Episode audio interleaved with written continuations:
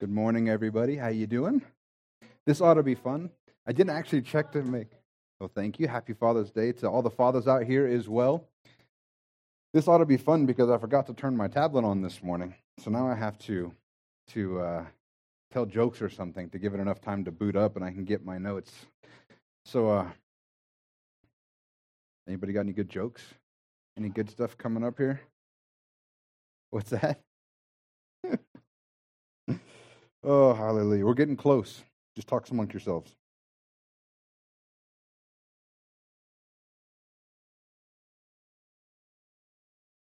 Hallelujah. Makes anybody feel any better? I've got a beautiful woman on my screen when it boots up. Yes. Very perceptive of you, Joseph.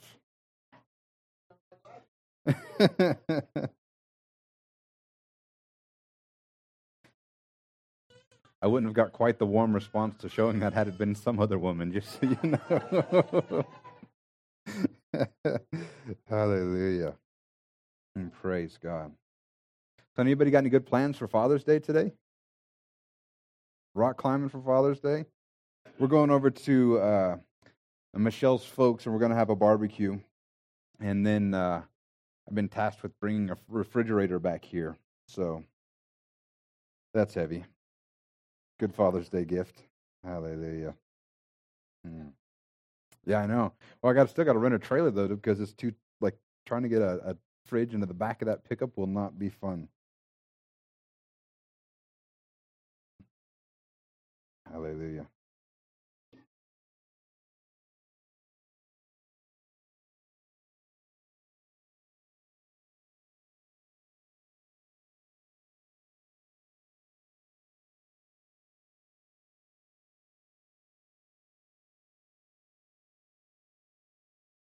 Praise God. While this is downloading, we'll go ahead and pray as we get ready to get started. Heavenly Father, I just thank you for your goodness. Father, I thank you for your great love that you have for us. And Lord, I just thank you that it doesn't matter what the difficulties are, no matter what the situation is, Father, you are still here. You are still in control, Father. And Lord, I just thank you that as we dive into your word this morning, that you would prepare our hearts to receive what you have for us, that you would open our eyes so that we could see clearly. And I just pray that we would have revelation this morning, Father, that we would leave here with fertile, uh, with, with your word and fertile soil to produce much fruit in our lives. And we thank you for it in Jesus' name. Amen. Amen. So this morning, we're going to go ahead and, and switch gears again. I don't know if you remember, but like two and a half months ago, before we started going through the culture, which is on a, a schedule, we always do the culture of who we are at the beginning of the year. So it always interrupts whatever we're doing at the time.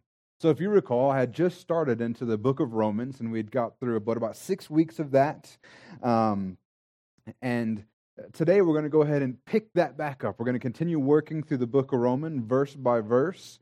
Um, hopefully, this is a great time where you can, you know, the, the thing about going expositionally through a book, going uh, verse by verse, is that we don't get to miss any of the hard stuff. We don't get to skip the hard stuff. We got to deal with every single verse. So I hope this is a blessing to you. Um, but today we're going to go ahead and continue on. And today I've entitled it Abraham's Righteousness. We're going to start in the, we're going to be doing the first half of chapter four today. And just to give you guys a recap of where we were in the book of Romans as we got through the first three chapters, we ended that last one by saying that the law made nobody perfect. We saw that you couldn't become righteous by your own actions. There was nothing that you could do in and of yourself to make yourself righteous. And the thing about that is, if we stopped there, if we stopped and said that there's nothing that we could do to become right with God, that would leave us in a pretty sorry state, I think. I think that would leave us in a situation where we had no hope. But the reality is, is that's not where it ends. He ended last week saying it's faith that made us well, faith that made us righteous. And today he's gonna Paul's gonna dig a little bit even further in that. But I think the reality is, is that even though a lot of us know that we can't make it on our own, it's not our actions that do that, we realize that people fall short. Not everyone's convinced that they need help, they need a Savior. Sometimes people think they can do it on their own. And one of the stories I told was about the little girl who, who walked into the ice cream shop and she walked with her dad, and her dad says, I'm going to get you an ice cream, honey. And she says, No, dad, I'm going to get it myself because she had been saving up. She had like 36 cents. saved up and she wanted to buy her own ice cream. And she gets up to the counter and, and dad says, No, honey, I'm going to go and take of her. She says, No, dad, I want to use my own money. So the cashier rings up the ice cream cone and she says, Well, that'll be $2.06, sweetie. And the little girl looks at her, 36 cents, and she counts it and she realizes it doesn't have enough. So the dad feels a little tug on his, on his shirt. He says, Yes, honey. She goes, Dad, I think I'd like to use your money now. You see, that's what happens with us. So many times we think that we can do it on our own. But the reality is that there's nothing that we can do to make ourselves right with God. And at some point, you got to realize when you go to your heaven, heavenly Father and say, I think I'd like to spend your money now because we don't have enough to overcome, to take care of what's missing in our lives. There's nothing that we can do to make ourselves right, to atone for our sins and become righteous. You see, that's the best news about the gospel is that we don't have to do it on our own. Every other religion is about how we go to God. Every other religion is about how man goes to God and tries to make himself right with God. Christianity is the only one that's different. It's where God came to us and said, You know what? You can't do it on your own. Let me help you. In essence, we get to use God's money. And it doesn't end in hopelessness or despair. We don't have to look and say, you know what, there's nothing that we can do. I, I recognize this shortcoming. How can I make up for it? And we don't have to be hopeless or lost. God made a way in his son, Jesus. So that's where we ended. And the end of chapter three in the book of Romans is that it's by faith alone, not by our works. And this, this week, Paul's going to continue on with that thought, and he's going to start diving in to a look, uh, look at the Old Testament, where he shows that this wasn't something new with Jesus. This wasn't something brand new with the New Testament, but instead, this is the way it's always been. And he's going to go and look at Abraham's life and we see that no, even Abraham was justified by faith. And then he's going to take a look at David's life. And even David was justified by faith, not by works of the law. And when we talk specifically about Abraham, Abraham wasn't justified because of how good he did or by the fact that he was circumcised. He wasn't justified by the works of the law, but because he believed God, he had faith. And that's what made him righteous. So in Romans chapter 4, verse 1 through 2, it says, What then shall we say was gained by Abraham, our father, according to the flesh? For if Abraham was justified by works, he has something to boast about, but not before God. Like I said, Paul's going to continue to argue that we are justified as a result of our faith, not by our actions and not by our works. And we got to see last last time that Paul was was arguing that that the Jews and the uncircumcised, right? So the Jewish people, God's chosen people, those who are under a covenant, the covenant of Abraham, and they, they received the seal of that covenant as, as, as circumcision, and everybody else is basically what he's talking about. And we see that actually that they were all justified by faith. That was in Romans 3:28. He said, "For we hold that one is justified by faith apart from the works of the law." And this was actually something that Paul taught consistently to all the new churches that he went to, through all the letters that he sent out to the new churches. This is something that Paul taught consistently is that we are justified by faith apart from the works of the law. In the Ephesian church, he told them this in Ephesians 2 8 through 9. He said, For by grace you have been saved through faith.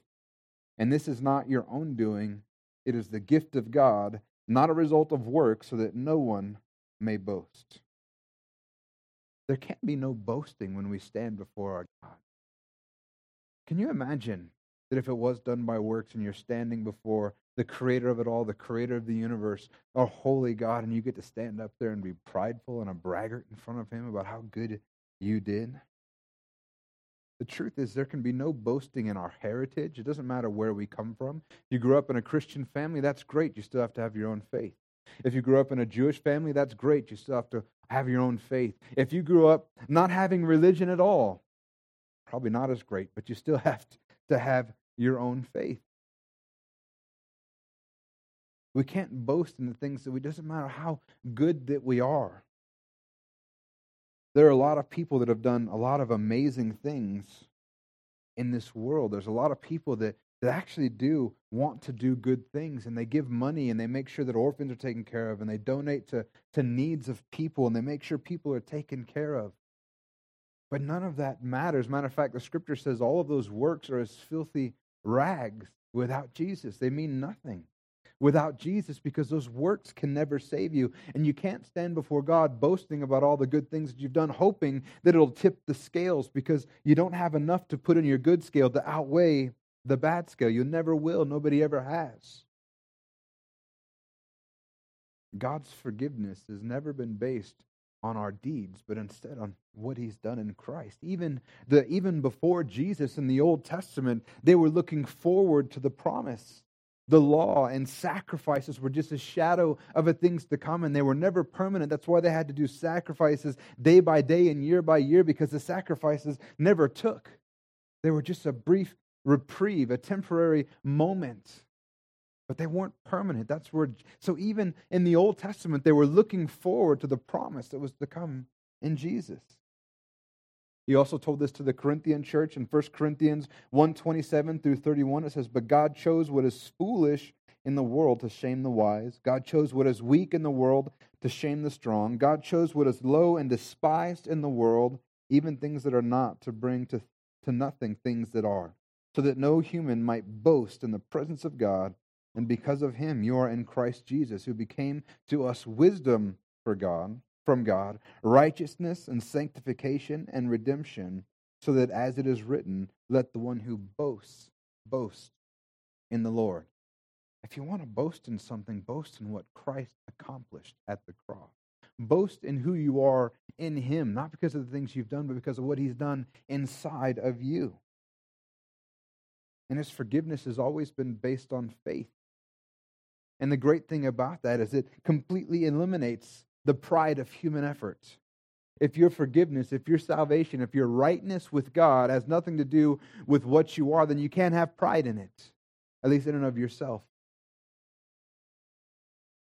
Faith exalts what God has done, not what we have done. When we place our faith in Jesus, we're lifting up the finished work of Christ on the cross, saying that it was enough, exalting Him. And there's no we're not up there. There's no room for us to be exalted in that. It exalts God instead of us. Faith also admits that we actually can't keep up the standards. We can't get up to that plumb line because the law laid it out, right? The law laid it out, said this is what you have to do. And anybody who reads the law immediately recognizes that they've broken it. Even the best of us have broken a small part of it. And the scripture says if you've broken one part of the law, you've broken the entirety of the law. But faith admits that we can't keep the law or measure up to God's standards on our own. Because there is something that is fundamentally broken inside of us. We are born into a broken world. Because Adam sinned, we are born broken and we are unable to live the way that God intends us to live. We're going to see later on when Paul, in the book of Romans, where Paul talks about the two natures, and he says that I want to do the right thing. My mind agrees with what God says. I agree that it's right, but I can't do it.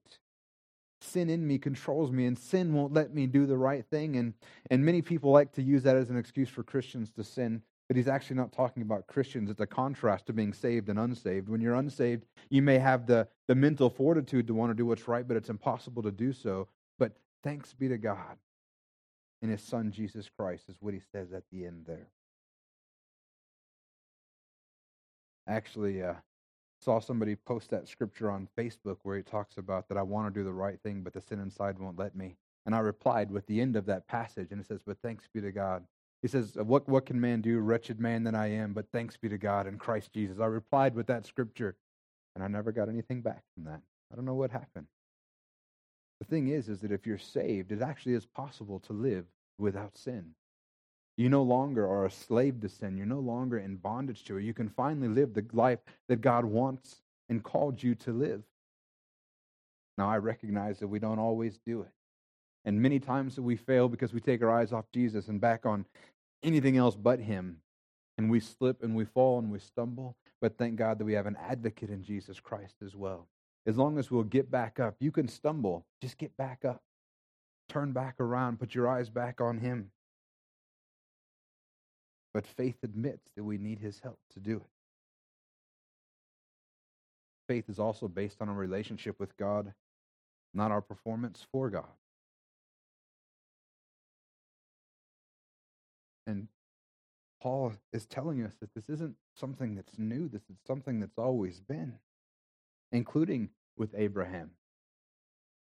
Abraham, as our forefather, according to the flesh, is to say that all Jews are descendant from Abraham. That's what he's saying. Our father, according to the flesh. What was gained by that, by being our father according to the flesh? He says, is it the promises of God? Were they, were they given to his chosen people because of their deeds? Was it because of the circumcision, because of the flesh? But Paul wanted to go all the way back to the beginning where, where Judaism started and say, no, it's always been by faith, not by works. And he wants to prove that. And it wasn't according to what Abraham had done. He says, for if Abraham was justified by works, he has something to boast about, but not before God. The reality is, is that Abraham had nothing to boast about before God. Why did he have nothing to boast about? For one, there's, there's, the, there's the logical aspect of it. What does the created thing have to boast to its creator? Now, think about this. If you were to draw a beautiful or paint a beautiful painting and draw a beautiful picture, and that the painting is amazing and everybody loves it, and if you could imagine what the painting was thinking, it stands up and it looks at the painter and says, I'm wonderful, I'm beautiful, I'm, I'm amazing. And the painter's going to go, yeah, I created you. I'm the one that did that. I'm the one that made you beautiful. I'm the one that made you amazing. You see, the created thing has no right to boast to the Creator for what it's done. It is what it is because of the Creator. That's why he says that maybe if he was justified by works, just a, a spoiler, next verse, he's not. But if he was, he has nothing to boast about before God because even if that were possible, it was God that made it that made it possible in the first place. But really the reason he has nothing to boast about before God is because God does not assign value to you based on your performance. I mean, we should have got more than one amen on that one. That's good news right there. God does not does not weigh your value based on your performance. I know that's a good thing for me. I wouldn't be worth very much. My private party resale value is, is, is down pretty low when it's based on, on, on who I am. Exhibit. But his value is not based on our performance. His value is based on what he was willing to pay for us. And he was willing to give up his one and only son for you. That's what God thinks about you. That's what God thinks it's your worth. And it has nothing to do with what you've done or how you've lived. If you've lived an awesome, super, uh, uh, a great life where you've helped people and you've done a lot of good things and people respect you, that's great, but God doesn't value you based on that. And if you've lived an awful life, if you have a history, and when you look back at your past and you don't want to tell anybody about it because you feel ashamed, because you feel that, it, that I, you know, why did I even live like that? Good news, God doesn't value you based on that either. God loves you in spite of all of that. Verse 3 is the spoiler says, For what does the scripture say? He says, Verse 2 For Abraham was justified by works, he has something to boast about, but not before God. But what does the scripture say? That's a good thing to keep in your mind if you ever have a question. If you ever want to know the answer to something, just ask yourself, What does the scripture say? And he says, Abraham believed God, and it was counted to him as righteousness. It doesn't say Abraham got circumcised and that was counted as righteousness. It doesn't say Abraham did everything that he was supposed to do, and that was counted him as, as, as righteous. It doesn't say Abraham was pious enough, or he felt bad about himself enough and thought he was, you know, he was. Uh, uh, there's, a, there's some people that think that if you just are you give away everything and you have nothing and you're lowest of the low, then somehow that's going to make you uh, with a greater standing before. It doesn't say any of that thing. The only thing it says is Abraham believed God, and it was counted to him as righteousness. This is the crux of the matter. This is the, the, the, the period on the sentence. Faith in God equals righteousness, nothing else. But see, the teaching at the time was that Abraham's works were so great that his blessing was passed down to his descendants. However, Paul's saying that that's not really the case. It was his faith, it was his believing that initiated the blessing. And if it was his believing, if it was his faith that initiated the blessing, the natural response, the natural conclusion is that his descendants also receive righteousness in that blessing by believing as well. The scripture that Paul's talking about, this is Genesis 15, 1 through 6. After these things, the word of the Lord came to Abraham in a vision Fear not, Abraham, I am your shield, and your reward shall be very great.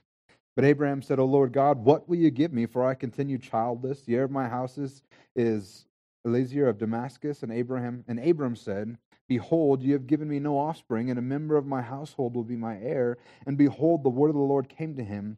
This man shall not be your heir, your very own son shall be your heir. And he brought him outside and said, Look toward heaven and number the stars, if you are able to number them. And then he said to him, So shall your offspring be. And he believed the Lord, and he counted it to him as righteousness. These promises were not predicated on Abraham's performance, but we see right here that the reason that he was considered right with God, the reason these blessings were poured on him was because of his faith. And the word Paul uses here, this counted to him as righteous, is actually a banking term. And we're going to see this word actually used over and over throughout the chapter. But what it means is to put to one account. That means that righteousness was put to his account. And it was only because his eyes were looking up. There's a story about a, a studio where this man was training sculptors. And for several months, they had been learning from this master sculptor and teaching. They tried to apply what they had learned from the teacher. And their one assignment for the course was to create a statue that symbolized the perfection of man. And as they came to the conclusion of it, they made their statues. Each one stood before their finished work, and the, the first student's statue looked pretty good to the untrained eye. Looked, everything was right, the proportions were right. It was an impressive image of man, and it appeared to have no flaws. But the skilled teacher looked down and, and says, Nope, this one won't do. You have his eyes looking down.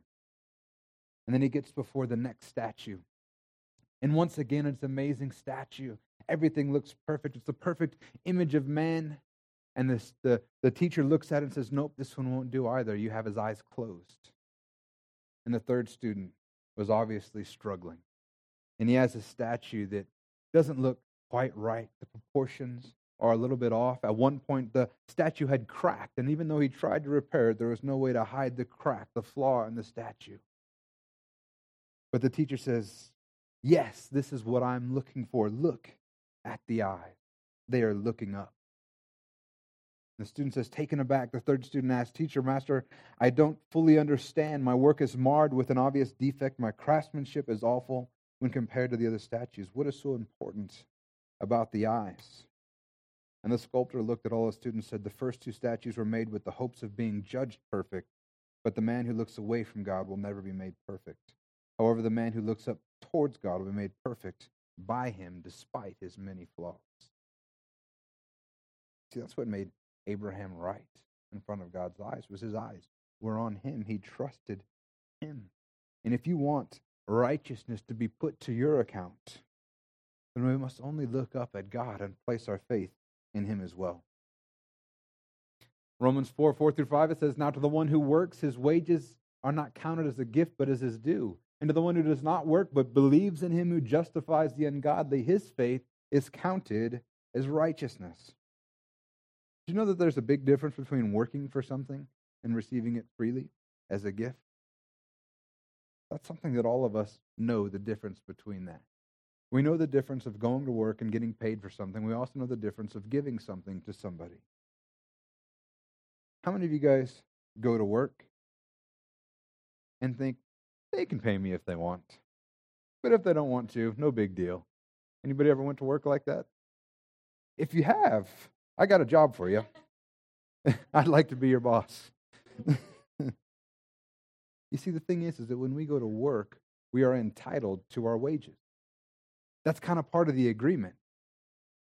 I go to work for you, you give me my money. That's how it works.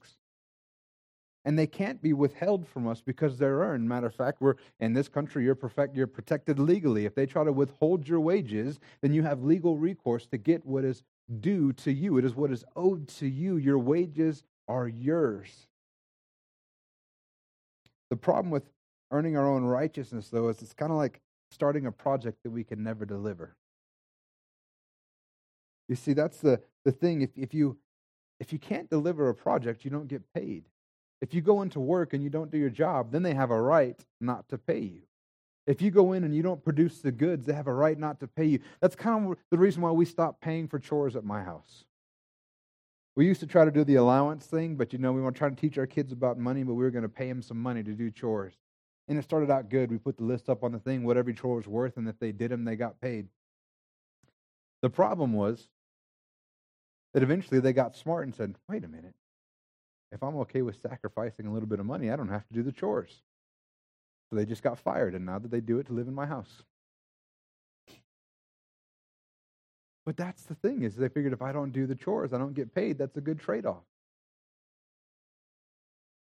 Well, the thing for a Christian is is that if we can't produce the goods, if we can't stand before God and say I've met the law perfectly, then our wages are not due to us.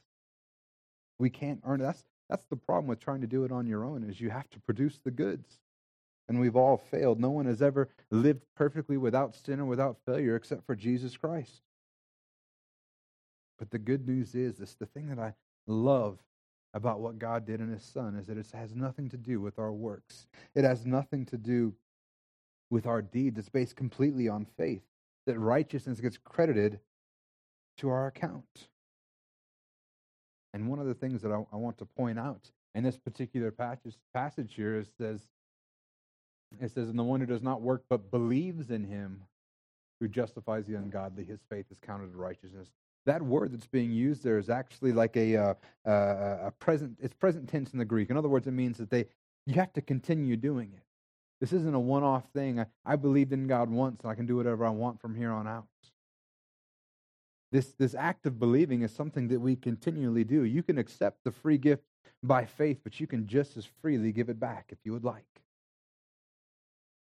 The scripture says that if we maintain, if we stay in this faith, if we continue believing, then we have righteousness. That's what it says that if we if we believe in him, that continual belief, then we have righteousness credited to our account.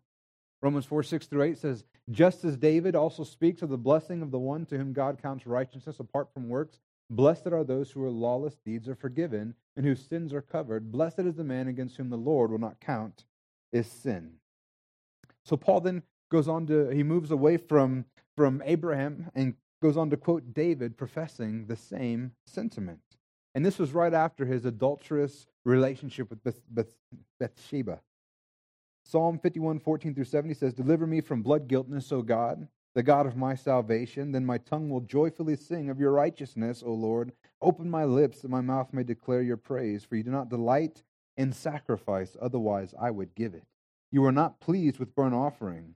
The sacrifices of God are a broken spirit, a broken and contrite heart. O God, you will not despise.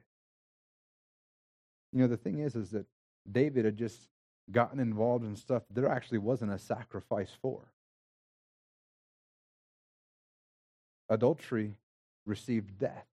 You couldn't present a sacrifice for forgiveness in that situation. And he, he even recognized that it wasn't sacrifices that God desired. It wasn't, it wasn't burnt offerings, but he said it was a, a broken spirit, a, a spirit that would call out to God for help.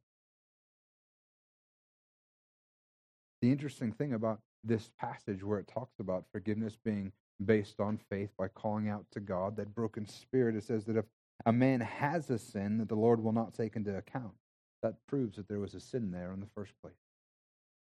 So we have a situation where it's not like David could claim that I lived perfectly my whole life, but he had sin in his life that needed to be dealt with, and he cried out to God for it. Another thing to point out about this argument that Paul is doing using Abraham and David is, is Abraham was considered righteous for his faith. And one could argue, well, well, maybe that was because it was before the law. That's why Abraham was different. The law hadn't been given, so maybe God looked at it a little different. He was righteous for his faith, but after the law was given, now we're righteous by living perfectly. So then Paul brings in David. Well, why does David have the same sentiment? Why does David recognize the same thing? He was indeed after the law. David demonstrates the same thing that Abraham did, his, sin and lawless deeds were covered and not held against him. Says, Blessed are those lawless deeds are forgiven, whose sins are covered. Blessed is the man against whom the Lord will not count his sin. Obviously, he had sin, and the sin that he had done was not available to be covered by sacrifice. But it still wasn't counted against him. And the reason was is because he had faith. God does not keep track of our works, but the good news is, is he doesn't keep track of our sins either. The one thing about Jesus is that sin has been dealt with, sin is done with. Jesus paid the price for all of our sins, for those who are saved right now, for those who aren't saved right now. Their sin has been taken care of. Nobody is going to hell because of their sin. Nobody is going to hell because of the stupid things that they've done. They're going to hell because they choose to not receive the free gift of salvation. That's the only thing. Nothing irritates me more when, when people are standing out and, and, and with signs up that says, you're going to hell because you had an abortion, or you're going to hell because you're gay, or you're going to hell for this and for that. When no, they're not. If they're going to hell, it's for the sole reason they didn't accept the free gift of salvation. And if they go to heaven, it's because they did receive that free gift of salvation. And the great news about that is when you receive that free gift, something changes inside of you. You're made brand new, and you finally get to be in the camp where you can live without sin. And you'll begin to see change in your life.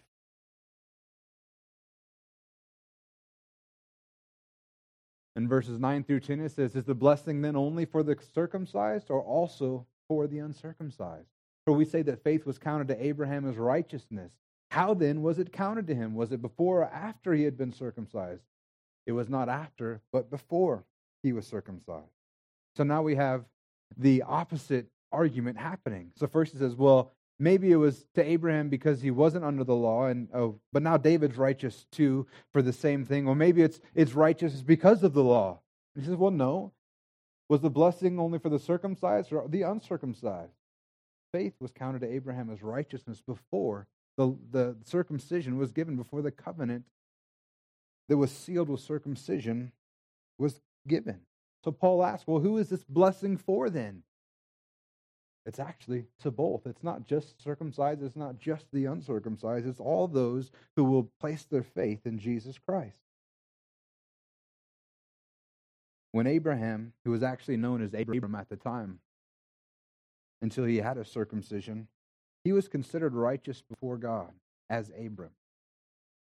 And the thing that some people don't want to admit is that when he was considered righteous, he was still a Gentile. He wasn't a Jew yet. Judaism started at the covenant between Ab- Abram, when he was made known as Abraham, and God. But he was considered righteous when we looked at that a few moments ago before that ever happened because he believed. It wasn't the circumcision, it wasn't the covenant that made him righteous.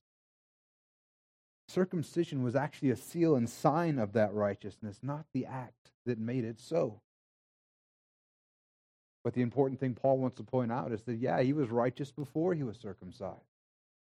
And then in verse 11, he says, He received the sign of circumcision as a seal of the righteousness that he had had by faith while he was still uncircumcised. The purpose was to make him the father of all who believe without being circumcised, so that the righteousness would be counted to them as well. Paul begins to explain why we have this sign and this seal of righteousness. And it wasn't the seal or the sign that caused righteousness, but his faith. But this, this sign was given as evidence of that righteousness, that evidence of the promise. Basically, when, when, when Abram got circumcised, that was to demonstrate his belief in God. And this was the result that flowed from that belief. I, when I was reading this, it reminded me kind of of how we do baptism in the church today. It's not baptism that saves you, but baptism is an outward expression, a standing from the rooftop saying, Yes, I believe that I was alive, with, that I was dead, buried, and then made alive with Jesus Christ. It's a response in obedience to the reality of what's been accomplished inside of us. Same with circumcision. It was a response in obedience to what God had already, already given to him for his faith. And it was given as a seal because it was a constant reminder that God had given a promise and that God would keep his promise. Aren't you glad we serve a God who keeps his promises? We don't ever have to worry. Whenever we get a promise from God, it's not a it's never a matter of if, it's always a matter of when because God is faithful. He was considered righteous before the circumcision. He would be the father to all who believed who weren't circumcised. Righteousness is counted to them as well. And the truth is is that the believers today do receive a circumcision. It's just not of the flesh, it's of the heart. Colossians 2 10 through 12, that sign that we have, that circumcision for us is then you have been filled in him, who is the head of all rule and authority. In him also you were circumcised with a circumcision made without hands by putting off the body of flesh by the circumcision of Christ, having been buried with him in baptism, in which you were also raised with him through faith in the powerful working of God who raised him through the dead. The, the sign that we have of our covenant with God is the fact that the old dead man was removed from us. The one who was in sickness, the one who was in bondage to, to death, the one who was a slave to, to sin, that's been surgically removed from your heart by Jesus Christ and the circumcision of the heart, and now you are made brand new. You no longer have the heart of stone, you have a heart of flesh. And that is our sign.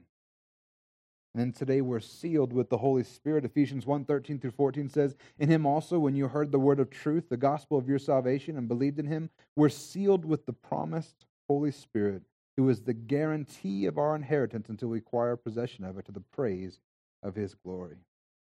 Isn't it good we got a guarantee? You know, that's the other difference between Christianity and every other religion. Every other religion, you're hoping you're going to make it. You're hoping that when you stand before whoever you believe is your God, that your scales are going to tip the right way. But you can never be sure. You can never be certain. But when God came to us, He says, I'll give you a guarantee. You put your faith in me, the Holy Spirit will come to live inside of you. He will testify with your heart. Made brand new.